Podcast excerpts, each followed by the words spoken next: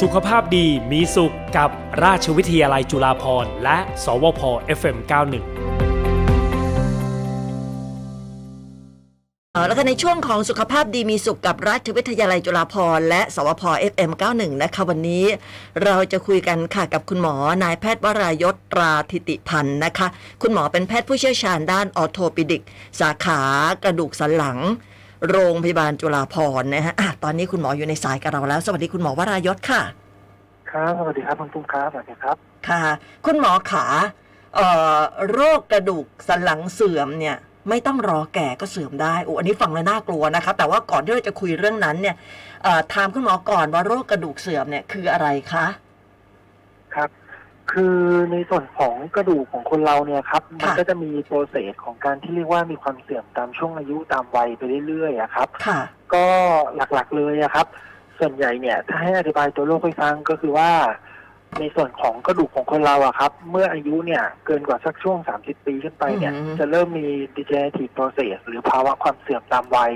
ซึ่งส่วนใหญ่แล้วเนี่ย มันจะไปเอฟเฟกต์ยังไม่ได้ลงที่ส่วนของเนื้อกระดูกจริงๆเยอะหรอก ค่ะ แต่มันจะไปลงที่เนื้อเยื่ออ่อนรอบๆ ถ้าในส่วนของกระดูกสันหลังเองนะครับ ค่ะ ส่วนใหญ่แล้วก็จะเป็นในส่วนของหมอนรองกระดูกครับ เป็นตัวหลักเลย ค่ะ แค่ ครับ สามสิบปีนี่เริ่มเสื่อมแล้วเหรอคะมันไม่เร็วไปเหรอคะคุณหมอ มันจะเป็นโปรเซสที่เริ่มมีความเสื่อมเพิ่มขึ้นนะครับ แต่ว่าความเสื่อมเนี้ยอาจจะยังไม่มีอาการแสดงนะเบื้องต้นก็ได้นะครับ อืมมันก็จะเริ่มเสื่อมไปเรื่อยๆ แล้วถ้าเกิดว่าเราไม่ดูแลเนี่ยมันก็จะยิ่งไปเร็วอย่างนั้นใช่ไหมคะ ส่วนใหญ่แล้วน่าจะเป็นลักษณะของความสัมพันธ์มากกว่าครับ กับการใช้งาน อ๋อ ในกลุ่ม ค่ะ ใหญ่ ๆ มากกว่านะครับอืม อืมอ่ะ ครับ ถ้างั้นเดี๋ยวเราจะคุยถึงเรื่องการใช้งานด้วยว่าใช้งานแบบไหนที่จะทำให้เสื่อมเร็วนะคะคราวนี้กระดูกสันหลังอะค่ะคุณหมอเอ่อกระดูกสันหลังเนี่ย มันจะหมายถึงช่วงไหนถึงช่วงไหนอะคะ กระกระดูกสันหลังของคนเราอะครับ ก็จะนับตั้งแต่ส่วนของกระดูกคอนะครับ ค่ะ ลงมาจนกระทั่งกระดูกส่วนเอวครับ จะมีคอส่วนอกส่วนเอวครับ จะเป็นแบ่งเป็นสามพาร์ทใหญ่ๆซึ่งที่เราจะชอบเจอกันว่ามีปัญหาเนี่ย ค่ะ ก็จะมีได้สองส่วนคือในส่วนของคอ แล้วก็ส่วนของ อืม เอวครับ อืมคราวนี้อาการนะคะ คุณหมอ อาการแบบไหนที่จะมาเตือนเราว่าอ่ะเริ่มละ ส่วนใหญ่เนี่ยคนไข้ที่จะมาที่แผนกกระดูกและข้อครับ ค่ะ ส่วนใหญ่แล้วเนี่ยจะมักจะคอมเพลนหรือว่ามีปัญหาหลักๆเลย ก็คือว่าจะเป็นในเรื่องของอาการปวดนำมาก่อน ค่ะ ก็จะเป็นลักษณะของการปวดในส่วนของคอบ่าไหล่ปวดหลังปวดเอวพวกนี้นะครับ จะเป็นอาการแรกที่จะชอบนำมา ซึ่งส่วนใหญ่เนี่ย เราจะต้องพยายามแยกตัวโรคตรงนี้ให้ได้ว่า มันคืออาการปวดที่มาจากในส่วนของกระดูกสันหลังจริงหรือเปล่า หรือว่าเป็นส่วนของ อืม กล้ามเนื้อรอบๆมากกว่า ซึ่งอันเนี้ยจะเจอได้เยอะกว่านะครับ ซึ่งจะสัมพันธ์กับ อ๋อ กลุ่มพวกออฟฟิศซินโดรมต่างๆ พวกนี้ครับ อืมบางคนปวดอย่างที่คุณหมอบอกว่าคอบ่าไหลอะไรเงี้ย แต่พอไปตรวจแล้วเนี่ย มันอาจจะไม่ใช่กระดูกเสื่อมก็ได้ อาจจะเป็นเกี่ยวกับเรื่องกล้ามเนื้อก็ได้อย่างนั้นใช่ไหมคะ ใช่ครับ ส่วนไหนจะเป็นอย่างนั้นนะฮะเบื้องต้นเนี่ย ถ้าดูอาการง่ายๆที่สุดเลยอะครับ ก็คือถ้าสมมติเป็นจากตัวของกระดูกเองเนี่ยครับ ส่วนใหญ่โครงสร้างที่มีอาการปวดมันจะเป็นลักษณะของการปวดอยู่กึ่งกลาง ในส่วนของหลัง อืม นะครับ เป็นหลัก ถ้าสมมติปวดเนี่ยมันถัดออกมาด้านข้างมาแถวบ่าแถวไหล่หรือว่าปวดด้านข้างของเอว บางคนก็จะลงมาเรียกเป็นกลุ่มพวกสลักเพชรเส้นจมเส้นตึงพวกเนี้ยครับ ค่ะ พวกเนี้ยจะเป็นกลุ่มของพวกการปวดของเอ็นกับกล้ามเนื้อเป็นหลักมากกว่าครับ อืม แล้วคุณหมอจะใช้วิธีวินิจฉัยยังไงล่ะคะว่า อ่ะ คนนี้กระดูกเสื่อมแน่นอนอย่างเงี้ยค่ะ ส่วนใหญ่เนี่ยก็จะแนะนำว่าถ้ามีอาการปวดนะครับ เกินกว่าสักหกสัปดาห์ อาจจะซื้อยาแก้ปงแก้ปวดกินยาคลายกล้ามเนื้อนวดยาทำอาจบางคนอาจจะไปคลินิกกายภาพอะไรบ้าง ค่ะ บางส่วนแล้วไม่ดีขึ้น อืม จะแนะนำเข้ามาตรวจที่คลินิกนะครับเอ่อ อืม แล้วหลังจากนั้นเนี่ยหมอก็จะส่งวินิจฉัยเพิ่มเติมถ้าสงสัยว่าเป็นภาวะกระดูกเสื่อมนะครับ ค่ะ ก็จะส่งเบื้องต้นที่สุดเลย ก็จะเป็นตัวของเอ็กซเรย์ทั่วไปก่อน ในส่วน ค่ะ ของกระดูกณบริเวณนั้นที่สงสัยว่าจะมีปัญหาครับ อืม การเอ็กซเรย์ทั่วไปเนี่ย สามารถ ครับ มองเห็นได้เลยเหรอคะว่ากระดูกเสื่อม ถ้าเป็นในส่วนของโครงสร้างจะบอกได้คร่าวๆครับ ตัวอย่างเช่น ถ้ามันมีหมอนรองกระดูกเริ่มแคบลง อาจจะพอเห็นช่อง หรือว่ามีลักษณะของกระดูกงอกอาจจะเห็นได้บ้างครับ ค่ะ แต่ถ้าในรายที่เอ็กซเรย์แล้วเนี่ยครับมันยังไม่เห็นรายละเอียดเหล่านี้ชัดเจนมาก เราก็อาจจะสงสัยในกลุ่มที่เป็นกลุ่มของหมอนรองกระดูกที่มีปัญหาครับ ซึ่ง ค่ะ พวกเนี้ยส่วนใหญ่นะครับ อาจจะมาด้วยอาการปวด อยู่กึ่งกลางของแกนกลางของร่างกาย เช่น ปวดที่คอตรงกลาง หรือปวดตรงบริเวณหลังนะครับบริเวณกลางหลังเป็นไปได้ และถ้ามันมีลักษณะของหมอนรองกระดูกที่มีปัญหามากๆ มันจะปริ้นไปหนีบเส้นประสาทครับ อืม พวกเนี้ยจะมีอาการปวดชาล้าวร้อนยิ่งไปแขนหรือไปขาครับ อันเนี้ยเราก็ต้องไปพิจารณาในการตรวจตัวของขึ้นแม่เหล็กไฟฟ้าครับผมหรือ MRI ครับ อ๋อค่ะคราวนี้สาเหตุมาจากอะไรอะคะคุณหมอ ครับหลักๆเลยนะครับ ในช่วงที่อายุยังไม่เยอะเนี่ยมัน ค่ะ ก็จะมาจากเรื่องของการใช้งาน อืม โอเวอร์ยูสนะครับ ถ้าเป็นในส่วนของคอเนี่ยเดี๋ยวนี้นะครับจะสัมพันธ์มากๆเลยกับกลุ่มของการใช้สมาร์ทโฟน มีการศึกษาว่าเวลาที่เราก้มคอเนี่ยครับ ค่ะ ในลักษณะของก้มไปด้านหน้าเนี่ยครับจะทำให้เกิดแรงที่ลงไปที่หมอนรองกระดูกแต่ละข้อเนี่ยครับเยอะกว่าปกติมากเลยครับ หลายเท่าเลยนะครับ อืม ซึ่งตรงจุดเนี้ยมันก็เป็นการกดที่นานๆมันก็จะทำให้ตัวของหมอนรองกระดูกเนี่ยครับ ค่ะ มันมีเพรสเชอร์มีแรงกดดันที่อยู่ข้างใน มันก็จะไปกระตุ้นให้เกิดความเสื่อมของตัวเนื้อเยื่อข้างในที่เป็นกลุ่มคอลลาเจนของหมอนรองกระดูกได้ครับ อืม แต่ถ้าเป็นในส่วนของเอวเองเนี่ยครับ ค่ะ ส่วนใหญ่แล้วจะสัมพันธ์กับการใช้งาน เช่นมีการหยิบยกที่มันไม่ถูกลักษณะครับ ค่ะ หรือบางครั้งการออกกำลังกายที่ผิดท่าการยกที่น้ำหนักมากเกินไป พวกเนี้ยครับก็จะเป็นภาวะที่ทำให้เกิดหมอนรองกระดูกเนะครับ มันฉีกขาดและปลิ้นออกมาได้ครับ อืม อืม แสดงว่าการใช้ชีวิตประจำวันเนี่ยสำคัญมากเลยนะคุณหมอ ใช่ครับ ค่ะ ซึ่งเคยได้ยินมาบอกว่า ศีรษะคนเราเนี่ย มีน้ำหนักประมาณสัก 6กิโล อันนี้ถูกต้องไหมคะ เอ่อคร่าวๆครับ คร่าวๆเนาะประมาณ ใช่ อาจจะอาจจะบวกลบนิดหน่อยอะไรเงี้ย ใช่ครับ แต่ถ้าสมมติว่าเราก้มศีรษะเนี่ยอาจจะอาดูมือถือหรือเล่นเกมอะไรก็แล้วแต่เนี่ย มันจะเพิ่มปริมาณน้ำหนักเลยอย่างนั้นใช่ไหมคะหลายเท่าอย่างที่คุณหมอบอก อ่ายิ่งก้มยิ่งมากครับ น้ำหนัก อืม มันจะยิ่งลงไปทางด้านหน้าของกระดูกครับ ซึ่ง ค่ะ ด้านหน้าเนี่ยก็คือตัวหมอนรองกระดูกเนี่ยนะครับ คือกระดูกคนเราอะครับ มันจะแบ่งคร่าวๆได้เป็นสรีระเป็นสามพาร์ทก็คือด้านหน้าก็คือส่วนของหมอนรองกระดูก ตรงแกนกลางจะเป็นส่วนของอ่ากระดูกและก็ในส่วนของไขสันหลัง ค่ะ ส่วนด้านหลังก็จะเป็นตัวเนื้อเยื่อของพวกกระดูกที่ช่วยรับน้ำหนักด้านหลังอีกทีนึงทีเนี้ยพอเราก้มไปด้านหน้าครับ ค่ะ น้ำหนักมันจะโถมไปลงที่หมอนรองกระดูกเต็มๆเลยครับ อ๋อมัน ครั ก็ บ ทำให้กระหมอรองกระดูกเนี่ยเสื่อมก่อน ใช่ครับเพราะน้ำหนักมันลงตลอดเวลา โดยเฉพาะคนที่อ่ามีอริยบทที่งอตลอดเวลา เช่น อืม นั่งมองจอคอมที่มันไม่เหมาะสมอะครับ อืม เป็นลักษณะจออาจจะเตี้ยไปเราก็ต้องก้มหรือเพ่งสายตาตลอดอย่างเงี้ยครับ ค่ะ พวกเนี้ยเป็นปัจจัยสำคัญเลยครับ อืม อืม พูดถึงกลุ่มเสี่ยงอะคุณหมออย่างเช่น อายุเพศหรือว่าโรคประจำตัวอะไรอย่างเงี้ย เป็นกลุ่มเสี่ยงแบบไหนบ้างคะที่จะเสี่ยง ส่วนใหญ่แล้วจะขึ้นกับรูปของรูปแบบการทำงานมากกว่านะครับ ค่ะ ในเรื่องของอายุเพศเนี่ย อายุเนี่ยเป็นปัจจัยหลักแน่ๆแล้วแหละ เพราะว่าพอเมื่ออายุเยอะขึ้นนะครับ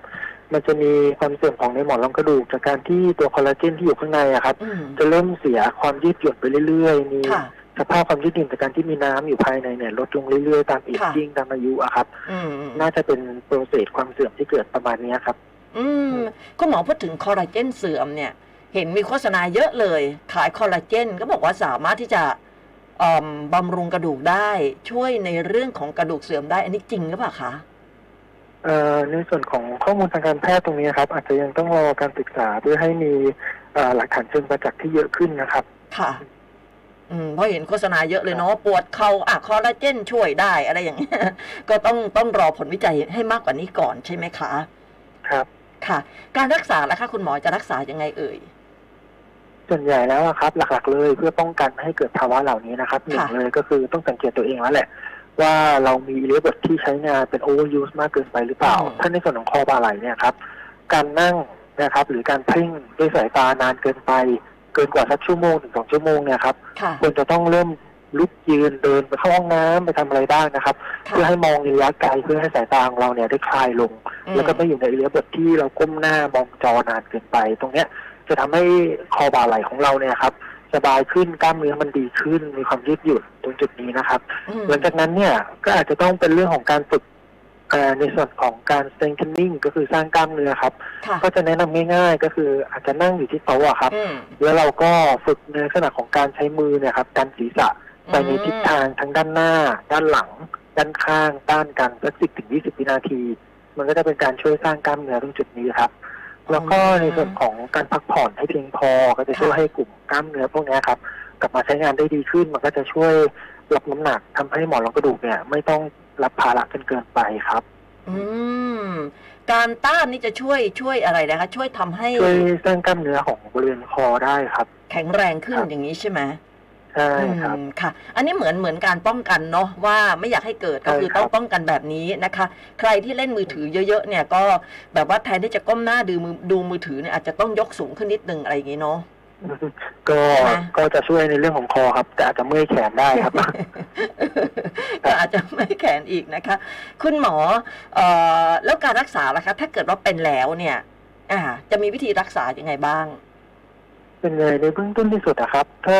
เพิ่งเริ่มมีอาการปวดในส่วนของกล้ามเนื้อในส่วนคอบ่าไหล่หรือส่วนเอวอะครับ ค่ะ หลักๆเลยก็ต้องพักแล้วแหละนะครับ อืม กินน้ำให้เพียงพอแล้วก็พักผ่อนให้มากพอนะครับ ค่ะ เราเชื่อว่ากล้ามเนื้อมันก็จะช่วยให้มันกลับมาสู่สภาพเดิมได้ในช่วงหลักอาทิตย์นะครับ ค่ะ แต่ถ้าสมมติว่าไม่ดีขึ้น เรากินยาร่วมด้วยแล้วก็ยังไม่ดีเลย อืม ก็อาจจะแนะนำว่าต้องเข้ามาตรวจกับหมอเฉพาะทางเพิ่มเติมเพื่อที่จะดูว่าตกลงแล้วมันเป็นในส่วนของแค่ส่วนของกล้ามเนื้ออย่างเดียว หรือว่าเป็นในส่วนของกระดูกหรือหมอนรองกระดูกมากกว่าหมอก็จะส่งตรวจเพิ่มเติมให้ครับ อืมสมมุติว่าตรวจแล้ว อ่ะมันเสื่อมจากกระดูกคอหรือกระดูกสันหลังหรือยังไงก็แล้วแต่มันเสื่อมจริงๆเนี่ยวิธีการรักษาเนี่ย มันจะรักษาทำให้เอ่อกระดูกเนี่ย มันแข็งแรงขึ้น หายเสื่อมอะไรอย่างนี้ได้ไหมคะ ในส่วนของโปรเซสความเสื่อมอะครับ มันจะเป็นโปรเซสที่เกิดขึ้นตามวัยอะครับ ค่ะ ในปัจจุบันยังไม่มีหลักฐานทางการแพทย์ที่ชัดเจนที่จะช่วยชะลอตรงนี้ได้แบบร้อยเปอร์เซ็นทั้งหมดนะครับ อ๋อค่ะ แต่เราชะลอได้โดยการสร้างกล้ามเนื้อรอบข้างให้แข็งแรง แต่ทีนี้ถ้าสมมติว่าเรามาตรวจแล้วอะครับ ค่ะ แล้วเราพบว่ามีปัญหาในส่วนของหมอนรองกระดูกหรือกระดูกเองก็ตาม เราก็จะรักษาตามพยาธิสภาพครับ อืม เช่นว่า MRI เนี่ยมันเจอเป็นแบบไหน ค่ะ นะครับ ถ้าสมมติว่าเราขึ้นแม่เหล็กหรือ MRI เนี่ย มันออกมาแล้วบอกว่าเป็นหมอนรองกระดูกมันปลิ้นจริงๆออกมา อืม กดเส้นประสาทพวกเนี้ยครับเดี๋ยวนี้การแพทย์มีการพัฒนาไปค่อนข้างที่จะเยอะมาก ค่ะ ทั้งในเรื่องของการผ่าตัดทั้งกลุ่มแผลเล็กกลุ่มการส่องกล้อง อืม ซึ่งพวกเนี้ยมันเป็นลักษณะของ minimal invasive surgery ก็คือเป็นการผ่าแบบบาดเจ็บน้อยมากครับถามว่าพักฟื้นได้แค่ไม่กี่วันก็กลับไปใช้งานได้ปกติเลย อืม แผลผ่าตัดเนี่ยอาจจะเล็กกว่าประมาณหนึ่งเซนด้วยซ้ำครับอืม ค่ะ การการผ่าตัดนี่หมายถึงว่า รักษาให้มันเข้าสู่สภาวะปกติเนี่ยเอ่อมากที่สุดแล้วก็ลดอาการปวดได้ แต่ว่าเรื่องของความเสื่อมเนี่ยมันไม่สามารถที่จะทำให้มันกลับมาเหมือนเดิมอย่างนั้นไหมคะ เอ่อในส่วนของความเสื่อมอะครับ มันก็คงจะต้องมีของมันอยู่ในบางส่วนนะครับ ค่ะ เราไปแก้ตัวต้นเหตุที่มันเป็นตัวอ่าพยาธิสภาพหลักอะครับ ส่วน ค่ะ ใหญ่แล้วนะครับ จะเป็นลักษณะอย่างนั้น ถ้าใน อืม เชิงของแผนปัจจุบันในตอนนี้ที่เราทำได้ก็ จะมีลักษณะของการไปเอาในส่วนของตัวที่มีปัญหากับตัวรากประสาท หรือว่าถ้าสมมติมันมีอาการปวดจากการที่ไม่มั่นคงของหลัง มันก็จะเป็นลักษณะของการผ่าตัดเชื่อมข้อครับ ค่ะ ในปัจจุบันครับ อืมค่ะ ถ้าเกิดว่าคนที่แบบว่ามันเสื่อมแล้วอะค่ะ คุณหมอแล้วก็ไม่ได้รักษาเนี่ย มันจะมีภาวะแทรกซ้อนอะไรบ้างไหมคะ อย่างเช่น การเป็นอัมพาตหรือว่าการชาเชออะไรอย่างเงี้ยค่ะ ใช่ครับ ส่วนใหญ่เราจะกังวลกันเนาะ พอพูดถึงเรื่องของกระดูกโครงสร้างของร่างกายเนี่ย ค่ะ จะกังวลกันมากเลย จะอัมพาตไหม จะมีปัญหาไหมในอนาคต ค่ะ อะไรเงี้ยครับ คือมันจะมาด้วยอาการนำก่อนนะครับ ค่ะ ส่วนใหญ่แล้วเนี่ยจะมาด้วยอาการปวดเรื้อรังไม่หายเนาะ อืม หลังจากนั้นเนี่ยก็จะมีอาการชาหรือเป็นลักษณะการปวดร้าวไฟช็อตลงไปตามรากประสาท ค่ะ ถ้าเป็นรากประสาทคอก็จะลงไปที่แขน ถ้าเป็น อ๋อ รากประสาทของเอวก็อาจจะลงไปที่ขาครับ ค่ะ ถ้ามันเป็นมานานๆมากๆเลยเนี่ย สุดท้ายเลยจริง ๆ มันอาจจะตามมาด้วยเรื่องของการอ่อนแรงครับ อ๋อ ซึ่งจะมากหรือน้อยตรงจุดเนี้ย มันก็ขึ้นอยู่กับพยาธิสภาพว่ามันมีการกดมากหรือกดน้อยขนาดไหนครับ ค่ะ ครับ อืม อืม ถ้าเกิดว่าเริ่มอ่อนแรงแล้วเนี่ยมันต้องผ่าตัดอย่างเดียวเลยไหมคะ จริงๆแล้วโปรเซสความเสื่อมนะครับ มันจะ ค่ะ เป็นลักษณะของการวนนะครับ ไม่ใช่ภาวะฉุกเฉินที่จะต้องรีบผ่าตัดหรือรีบไปทำอะไรที่น่ากลัวของเรากันนะครับ จริงๆแล้วอ่ะมันจะต้องผ่านการรักษาแบบไม่ผ่าตัดมาก่อน ก็คือการใช้ยาช่วยนะครับ ยาก็จะมีทั้งกลุ่มคลายกล้ามเนื้อลดการอักเสบของรากประสาทของกล้ามเนื้อเองนะครับ ค่ะ แล้วก็อาจจะเป็นลักษณะของการกายภาพนะครับ เพื่อฟื้น ค่ะ ฟูในเรื่องของกล้ามเนื้อเอ็นข้อต่อต่างๆนะครับ อืม ทั้งหมดเนี่ยถ้ามันวนลูปตรงจุดเนี้ยแล้วมันดีขึ้นได้ก็ยังไม่ใช่ทุกรายที่จะต้องผ่าตัดครับ อ๋อ เราจะผ่าตัดเมื่อมีข้อบ่งชี้จริง ๆ เช่น ค่ะ อาการปวดเนี่ยมันไม่ดีขึ้นเลย ค่ะ มีอาการชาปวดร้าวแล้วก็อ่อนแรงร่วมด้วย พวกเนี้ยครับ อืม เราถึงจะพิจารณาเรื่องการผ่าตัดครับ อืมเอ่อถ้าสมมติว่าอยู่ในวัยที่อายุยังไม่เยอะ อันนี้เราก็สามารถที่จะป้องกันดูแลตัวเองได้ อย่างเช่นในเรื่องการนั่งหลังตรง การไม่ยกของหนักอะไรอย่างที่คุณหมอพูดถึงนะคะ แต่คนที่แบบว่าเสื่อมตามวัยเนี่ยอายุเยอะแล้วเนี่ย อืม เราจะป้องกันตัวเองยังไงได้บ้างล่ะคะ ที่จะ ก็ ชะลอ ส่วน การ หลัก เสื่ ๆ อม นะครับ ก็ ค่ะ คงจะต้องเป็นในเรื่องของการสร้างกล้ามเนื้อต่อนะครับ เพื่อที่จะทำให้กล้ามเนื้อเนี่ยครับช่วยรับภาระแทนในส่วนโครงสร้างของกระดูกแล้วก็หมอนรองกระดูกอะครับ อืม หลักๆเลยก็จะมีถ้าไปตามพวกคลินิกกายภาพต่างๆ ก็จะมีการสร้างในเรื่องของกล้ามเนื้อเอวกล้ามเนื้อหลังนะฮะ ค่ะ ถ้าให้ผมแนะนำเองปกติผมจะแนะนำคนไข้เนี่ย ให้ฝึกนอนหงายอยู่บนเตียงนะครับ อ่าฮะ แล้วก็ชันเข่า ค่ะ ฝึกยกหลังยกยกหลังลอยอะครับคล้ายๆสะพานโค้งแต่ไม่ต้องยกเยอะก็ได้ครับ ยกเพื่อ ค่ะ กลึงกล้ามเนื้อท้องไว้ ค่ะ นะครับ อืมสักสิบวิยี่สิบวิพวกนี้ก็ได้ครับ จะเป็นการสร้างกล้ามเนื้อแกนกลาง หรือว่า core muscle exercise ครับ มันก็จะช่วยชะลอความเสื่อมของในส่วนของกระดูกหลังได้ครับ อ๋อ ค่ะ ชะลอการเสื่อมกระดูกคออย่างที่คุณหมอบอกก็คือการเอ่อการการดันหน้าผากแล้วก็ต้านออกแรงต้านใช่ไหมครับ ใช่ ทุ คกรับ ทิศเลยสี่ทิศ อืม แต่ว่าหลังเนี่ยก็คือนอนหงายแล้วก็ชันเข่าขึ้นตั้งฉากใช่ไหมคะ แล้วก็ ใช่ครับ แล้วก็ยกหลังขึ้น ครับ เขมาวท้อง มอ่าใช่ใช่ครับ อ่า พวกนี้นะครับ ก็จะช่วยทำให้เอ่อกล้ามเนื้อเราเนี่ย แข็งแรงแล้วเขาก็จะได้ช่วยพยุงกระดูกของเราอย่างนั้นใช่ไหมคะ ใช่ครับ อืม ค่ะนะคะ มีคำถามบอกว่ากระดูกสะโพกเนี่ยเริ่มบาง อันนี้เนี่ยจะต้องดูแลตัวเองยังไงคะ อืมจริงๆ ถ้าสมมติว่าเริ่มมีภาวะกระดูกบางเนี่ย ก็ต้องมาดูก่อนข้อที่หนึ่งว่าบางเนี่ย มันบางจริงไหม หรือว่าบางตรวจจากอะไรนะครับ ค่ะ ส่วนใหญ่แล้วเราจะแนะนำให้ผู้สูงวัยอะครับ หรือเข้าวัยทองแล้วเนี่ยเริ่มมาประเมินกับหมอก่อน เพื่อที่จะเข้ามาดูว่าจะต้องตรวจมวลกระดูกไหมอันนี้คือข้อที่หนึ่ง ค่ะ ซึ่งส่วนใหญ่เราจะชอบนิยมตรวจกันในส่วนของกระดูกหลังและกระดูกสะโพกครับ อืม เพื่อดูว่ามันมีภาวะกระดูกพรุนหรือยัง ค่ะ แต่ถ้าบอกว่าตรวจมาแล้วอยู่ในภาวะกระดูกบางครับส่วนใหญ่หมอก็จะให้เริ่มกินตัวของแคลเซียมกับวิตามินดี ถ้าเป็นตัวผมเอง อ๋อ ผมก็จะชอบแนะนำให้อ่ากินในส่วนของพวกแคลเซียมที่ได้จากอ่าอินทรียสารด้วย อาจจะเป็นพวกนมพองมันเนยรสจืดพวกเนี้ยครับ ก็จะช่วยได้นะครับ ค่ะ หรือกินพวกปลากรอบพวกที่เป็นปลาเล็กๆ พวกเนี้ยครับก็จะได้รับแคลเซียมที่ดีขึ้นและที่สำคัญที่สุดเลยก็คือถ้าช่วงนี้อากาศดีไม่มีปัญหานะครับ ค่ะ จะแนะนำให้ออกมาช่วงเช้าๆเนะครับแดดช่วงเช้าเป็น UV ที่ดีครับ อ๋อ จะเป็นช่วงสักหกโมงอย่างนี้ก็ได้ครับ อื ออกมาเดินรับแดด ค่ะ เพื่อที่จะทำให้เราได้รับวิตามินดีที่เหมาะสมด้วยครับ อ่า มันมีการศึกษาว่าคนในกรุงเทพเองเนี่ยครับ ค่ะ ส่วนใหญ่แล้วเราอ่ะมักจะขาดวิตามินดีนะแม้จะเป็นวัยหนุ่มสาวก็ตามนะครับ อืม เพราะว่าเราอยู่แต่ออฟฟิศไม่ออกมาโดนแดดกันเลยครับ หลบแดดด้วยสิ เจอแดดหน่อยก็กลายเป็นลม ใช่ครั ละ บ แดดบ้านเรามันแรงอะคุณหมอแรงมากเลยเนาะ อ่าใช่ครับ ใช่ไหมเออแดดแรงแรงๆนะคะอืมแล้วก็ทำอย่างที่คุณหมอว่าแล้วเนี่ย กินวิตามินเอ่อแคลเซียมนะคะ วิตามินดี ตากแดดก็แล้วเนี่ย เหล่านี้เนี่ยมันจะช่วยทำให้กระดูกเราหนาขึ้นไหมคะ หรือว่ามันแค่ยับยั้งการบาง อย่างน้อยที่สุดอะครับ คือในส่วนของวัฏจักรแคลเซียมในร่างกายคนเราอะครับ มันจะ ค่ะ มีการดูดเข้าและขับออกอะครับ อืม ตรงจุดเนี้ยครับ อย่างน้อยมันก็จะช่วยเพิ่มการดูดซึมเพื่อที่จะทำให้เรามีการเพิ่มการดูดซึมแคลเซียมเข้ามาในร่างกายได้มากขึ้น ค่ะ แต่ถ้าถึงจุดหนึ่งที่เราวิเคราะห์ว่าเป็นกระดูกพรุนจริงๆนะครับ จากการตรวจมวลกระดูกหรือ BMD เนี่ยครับ เราก็มักที่จะต้องรับยาที่ลดการสลายมวลกระดูกด้วยอะครับ อืม ครับ ค่ะ นะคะ พูดถึงเรื่องของแคลเซียมอะคุณหมอก็มีข้อมูลเกี่ยวกับเรื่องแคลเซียมก็เยอะนะ อย่างเช่นแคลเซียมมันมีอะไรบ้างอะซีเตรตหรืออะไรอย่างเงี้ย ที่เขาบอกว่าบางชนิดเนี่ยมันดูดซึมได้น้อยมากอะไรเงี้ย แต่มันจะมีแบบแคลเซียมที่ทำจากธรรมชาติ อย่างเช่นทำจากพวกข้าวโพดอะไรเงี้ย มันจะสามารถดูดซึมได้ดีกว่า อันนี้คุณหมอเห็นยังไงคะ จริงๆ ถ้าในความเห็นของผมอะครับ ค่ะ เราลองทายได้นะครับ ที่ผมจะชอบเจอปัญหามากที่สุดของคนไข้ที่เข้ามา อืม จะเป็นเรื่องท้องผูกครับจากแคลเซียม อืม เม็ดนะ อ๋อ ครับ แต่ว่าหนึ่งเลยก็คือต้องไปดูว่าอ่ะเรากินน้ำเยอะไหมเพราะเวลาที่เรากินแคลเซียมเม็ดเนี่ยครับ ค่ะ มันจะดูดน้ำพอสมควรเพราะฉะนั้นจะทำให้เราถ่ายลำบากหน่อยนึงท้ อ๋ อง อ ผูกเป็นไปได้ครับ ถ้าสมมติว่าเราไม่ได้มีปัญหาเรื่องท้องผูกเนี่ยครับ เราจะกินเป็นใช้ไหนยังไงอันนี้แล้วแต่ได้เลยครับ อืม ไม่ได้ไม่ได้แตกต่างกันจนต้องกังวลมากครับตรงจุดนี้ครับ อ๋อ แต่เราก็ควรจะได้รับอาหารให้ครบห้าหมู่ด้วยนะ ค่ะ ครับ อืม อืมนะคะ อีกคำถามหนึง ครั ค่ะ บ เป็นผู้ชายอายุประมาณ 30 นะคะ กระดูกสันหลังเนี่ยคด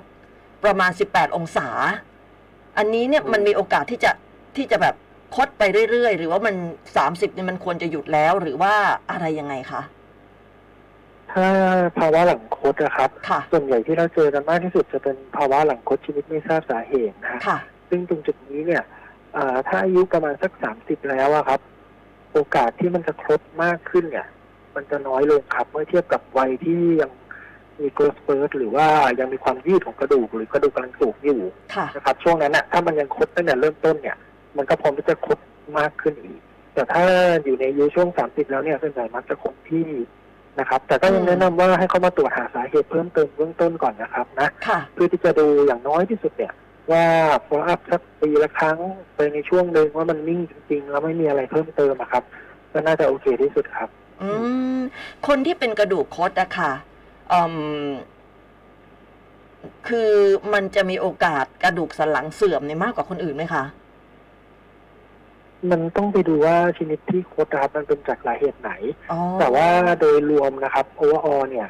จริงๆแล้วเมื่อมันมีภาวะหลังคดแล้วอะครับ มันจะมาด้วยอาการปวดแล้วก็อาจจะมีความเสื่อมได้ง่ายขึ้น อืม จากการที่มันไม่บาลานซ์ในส่วนของกระดูกได้ครับ ค่ะ อืม อืม แบบนี้นี่ก็ควรที่จะออกกำลังกาย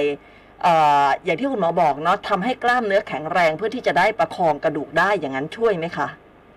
เอ่อหลักๆ ในกลุ่มของหลังคดนะครับ ผมจะชอบแนะนำในส่วนของ stretching เป็นหลักนะ ค่ะ เพื่อที่จะลดอาการปวดก่อน เพราะส่วนใหญ่กลุ่มเนี้ยจะมาด้วยกล้ามเนื้อไม่บาลานซ์ อื คือมันไม่สมดุลของสองข้าง เพราะว่าโครงสร้างตัวแกนหลักเลยอะครับ ค่ะ มันไม่ตรง เพราะฉะนั้นเนี่ยผมจะชอบแนะนำให้หนึ่งก็คือไปพวกฝึกพวกโยคะหรือ ค่ะ ว่ายน้ำนะครับ อืม อ่าแล้วก็เป็นการ stretching ในส่วนของการยืดกล้ามเนื้อต่างๆ ของร่างกายเพื่อทำให้มันไม่ปวดเมื่อยครับ ค่ะ การสร้างกล้ามเนื้อแกนกลางก็เป็นสิ่งหนึ่งที่ดีครับ เพราะมันจะทำให้เราทนขึ้นในการที่จะนั่งทำงานได้นานขึ้นหรือใช้เลี้ยงบทในชีวิตประจำวันครับ อืม คนไทยเราเป็นกันเยอะไหมคะคุณหมอเรื่องของกระดูกสันหลังเสื่อม กระดูกคอเสื่อมอะไรแบบเนี้ยค่ะ เป็นกันเยอะไหมคะ อ๋อจริงๆแล้วมันก็น่าจะเป็นกับทุกคนนะครับ เมื่ออายุถึงจุดหนึ่ง แต่ว่ามันมีอาการแสดงหรือเปล่าเท่านั้นเองครับ อืม เพราะว่าในหลาย ๆ รายนะครับกล้ามเนื้อแข็งแรงนะครับ แล้วก็การใช้ชีวิตเนี่ย ไม่ได้ไปใช้งานหักโหมหรือว่าผิดเรือบท ค่ะ อาจจะไม่มีอาการแสดงเลยก็ได้ครับ อ๋อ อืม ส่วนส่วน ครับ คนที่ยังไม่สูงอายุเนี่ย ที่แบบว่าเดี๋ยวนี้คนก็ทำงานแบบหน้าจอคอมพิวเตอร์เนาะ ประเภทนี้เนี่ยเป็นกันเยอะไหมคะ เดี๋ยวนี้ต้องยอมรับจริง ๆ ว่าภาวะหมอนรองกระดูกคอเสื่อมเนี่ย ผม ค่ะ เจอในอายุที่น้อยลงเรื่อย ๆ นะ อืม อืม เพราะว่าหลักๆเลยเนี่ย น่าจะเป็นเลี้ยวแบบที่เรามีการก้มคอเยอะเนี่ยแหละครับ ค่ะ เป็นปัจจัยหลักเลยครับอ่าสมัยก่อนนะครับ มันจะเป็นในช่วงอายุเยอะกว่านี้ครับ ค่ะ แต่ตอนเนี้ยสามสิบกลางๆถึงสี่สิบต้นๆเนี่ย อืม บางคนก็จะมาด้วยลักษณะของอ่าทรงของคอเนี่ยครับ ที่ ค่ะ มันเป็นลักษณะของไม่ค่อยโค้งไปด้านหลัง ปกติแล้วคอคนเราอะครับ มันจะมีความโค้งอยู่อะครับ อืม ทำให้หัวเราเนี่ยตั้งอยู่ได้ตรงปกติ ค่ะ แต่พอกล้ามเนื้อมันหดลังมันเกร็งนะครับ แล้วก็มีส่วนของหมอนรองกระดูกเนี่ยครับที่มันเริ่มเสื่อมเนี่ย หัวมันจะเป็นลักษณะเหมือนกลุ่มพวกออฟฟิศซินโดรมเนี่ยแหละหัวมันจะตกไปด้านหน้า อ๋อ เออ ค่ะ จะเป็นกลุ่มที่เดินแล้วก็แบบค่อมๆหลัง อืม ค่อมๆแบบ หน้า ระมณ ไปก่อน เย ศีรษะไป ค ก่อน รับ อย่างนี้ใช่ไหม จะเป็นอย่างนี้ยครับ เจอกันได้บ่อยเลยฮะ อ๋อ เราควรจะต้องพยายามปรับเรียบทก่อนในเบื้องต้น อืม ครับ อืม ค่ะ อ่ะ ก็ต้องดูแลตัวเองนะคะสำหรับเรื่องของกระดูกหลังเสื่อมเนี่ยเป็นอะไรที่เราป้องกันได้สำหรับคนที่อายุยังไม่เยอะ แต่ว่าคนที่อายุเยอะแล้วก็ก็ตามวัยเนาะคุณหมอเนาะ ครับ นะคะ อ่ะ คุณหมอมีอะไรจะฝากจะเตือนไว้สักนิดหนึ่งไหมคะ ครับก็ในส่วนของภาวะพวกกระดูกหลังเสื่อมเนยครับ จริงๆแล้วพบได้ในทุกคนนะครับ ไม่ว่าจะอายุมากอายุน้อยเพราะฉะนั้นสิ่งที่สำคัญที่สุดก็คือการดูแลตัวเองนะครับ พยายามที่จะไม่ทำเยอะบทเดิมๆซ้ำๆจนเกินไปนะครับ ค่ะ นั่งอยู่หน้าคอมก็พยายามเลี่ยงๆไม่เกินสักหนึ่งถึงสองชั่วโมงต่อรอบนึงเราก็ควรลุกขยับออกไปเดินใครแบบสักประเดี๋ยวนึงแล้วกลับเข้ามาทำงานใหม่ ค่ะ นะครับจะช่วยให้เราดีขึ้น แล้วก็ในอาการปวดเหล่านี้ครับ ถ้ามันไม่ดีขึ้นจริง ๆ ไม่ว่าจะใช้ยาหรือว่ายังไงแล้วก็ตามนะครับ ก็แนะนำเข้ามาตรวจกับหมอเฉพาะทางเพิ่มเติมนะครับ อืม มันได้ความรู้เยอะนะคะ ขอบคุณมาก ๆ เลยนะคะ นายแพทย์วรายศตราธิติพันธ์ค่ะ คุณหมอเป็นแพทย์ผู้เชี่ยวชาญด้านอครั อบ โทปิดิก อืม สาขากระดูกสันหลังโรงพยาบาลจุฬาภรณ์ขอบคุณมากเลยนะคะ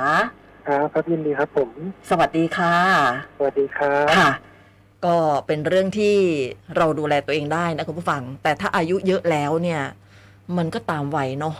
ยังไงก็ตามอะถ้าหากว่ามีปัญหาเรื่องกระดูกปวดหลังปวดคอปวดอะไรเงี้ยนะคะ เริ่มเสื่อมแล้วเนี่ยก็พบคุณหมอได้นะคะ คุณหมอก็ยินดีที่จะให้คำปรึกษาเพื่อการวินิจฉัยที่ถูกต้องว่าเอ๊ะปกติเนี่ยเป็นที่กระดูกหรือว่าเป็นที่กล้ามเนื้อกันแน่ เพื่อที่จะได้รักษาอย่างถูกต้องนะคะ อ่าสำหรับในวันศุกร์หน้านะคุณผู้ฟังในช่วงของราชวิทยาลัยจุฬาภรณ์กับ สวพ FM91 จะเป็นเรื่องอะไรติดตามได้นะคะ สุขภาพดีมีสุขกับราชวิทยาลัยจุฬาภรณ์และ สวพ FM91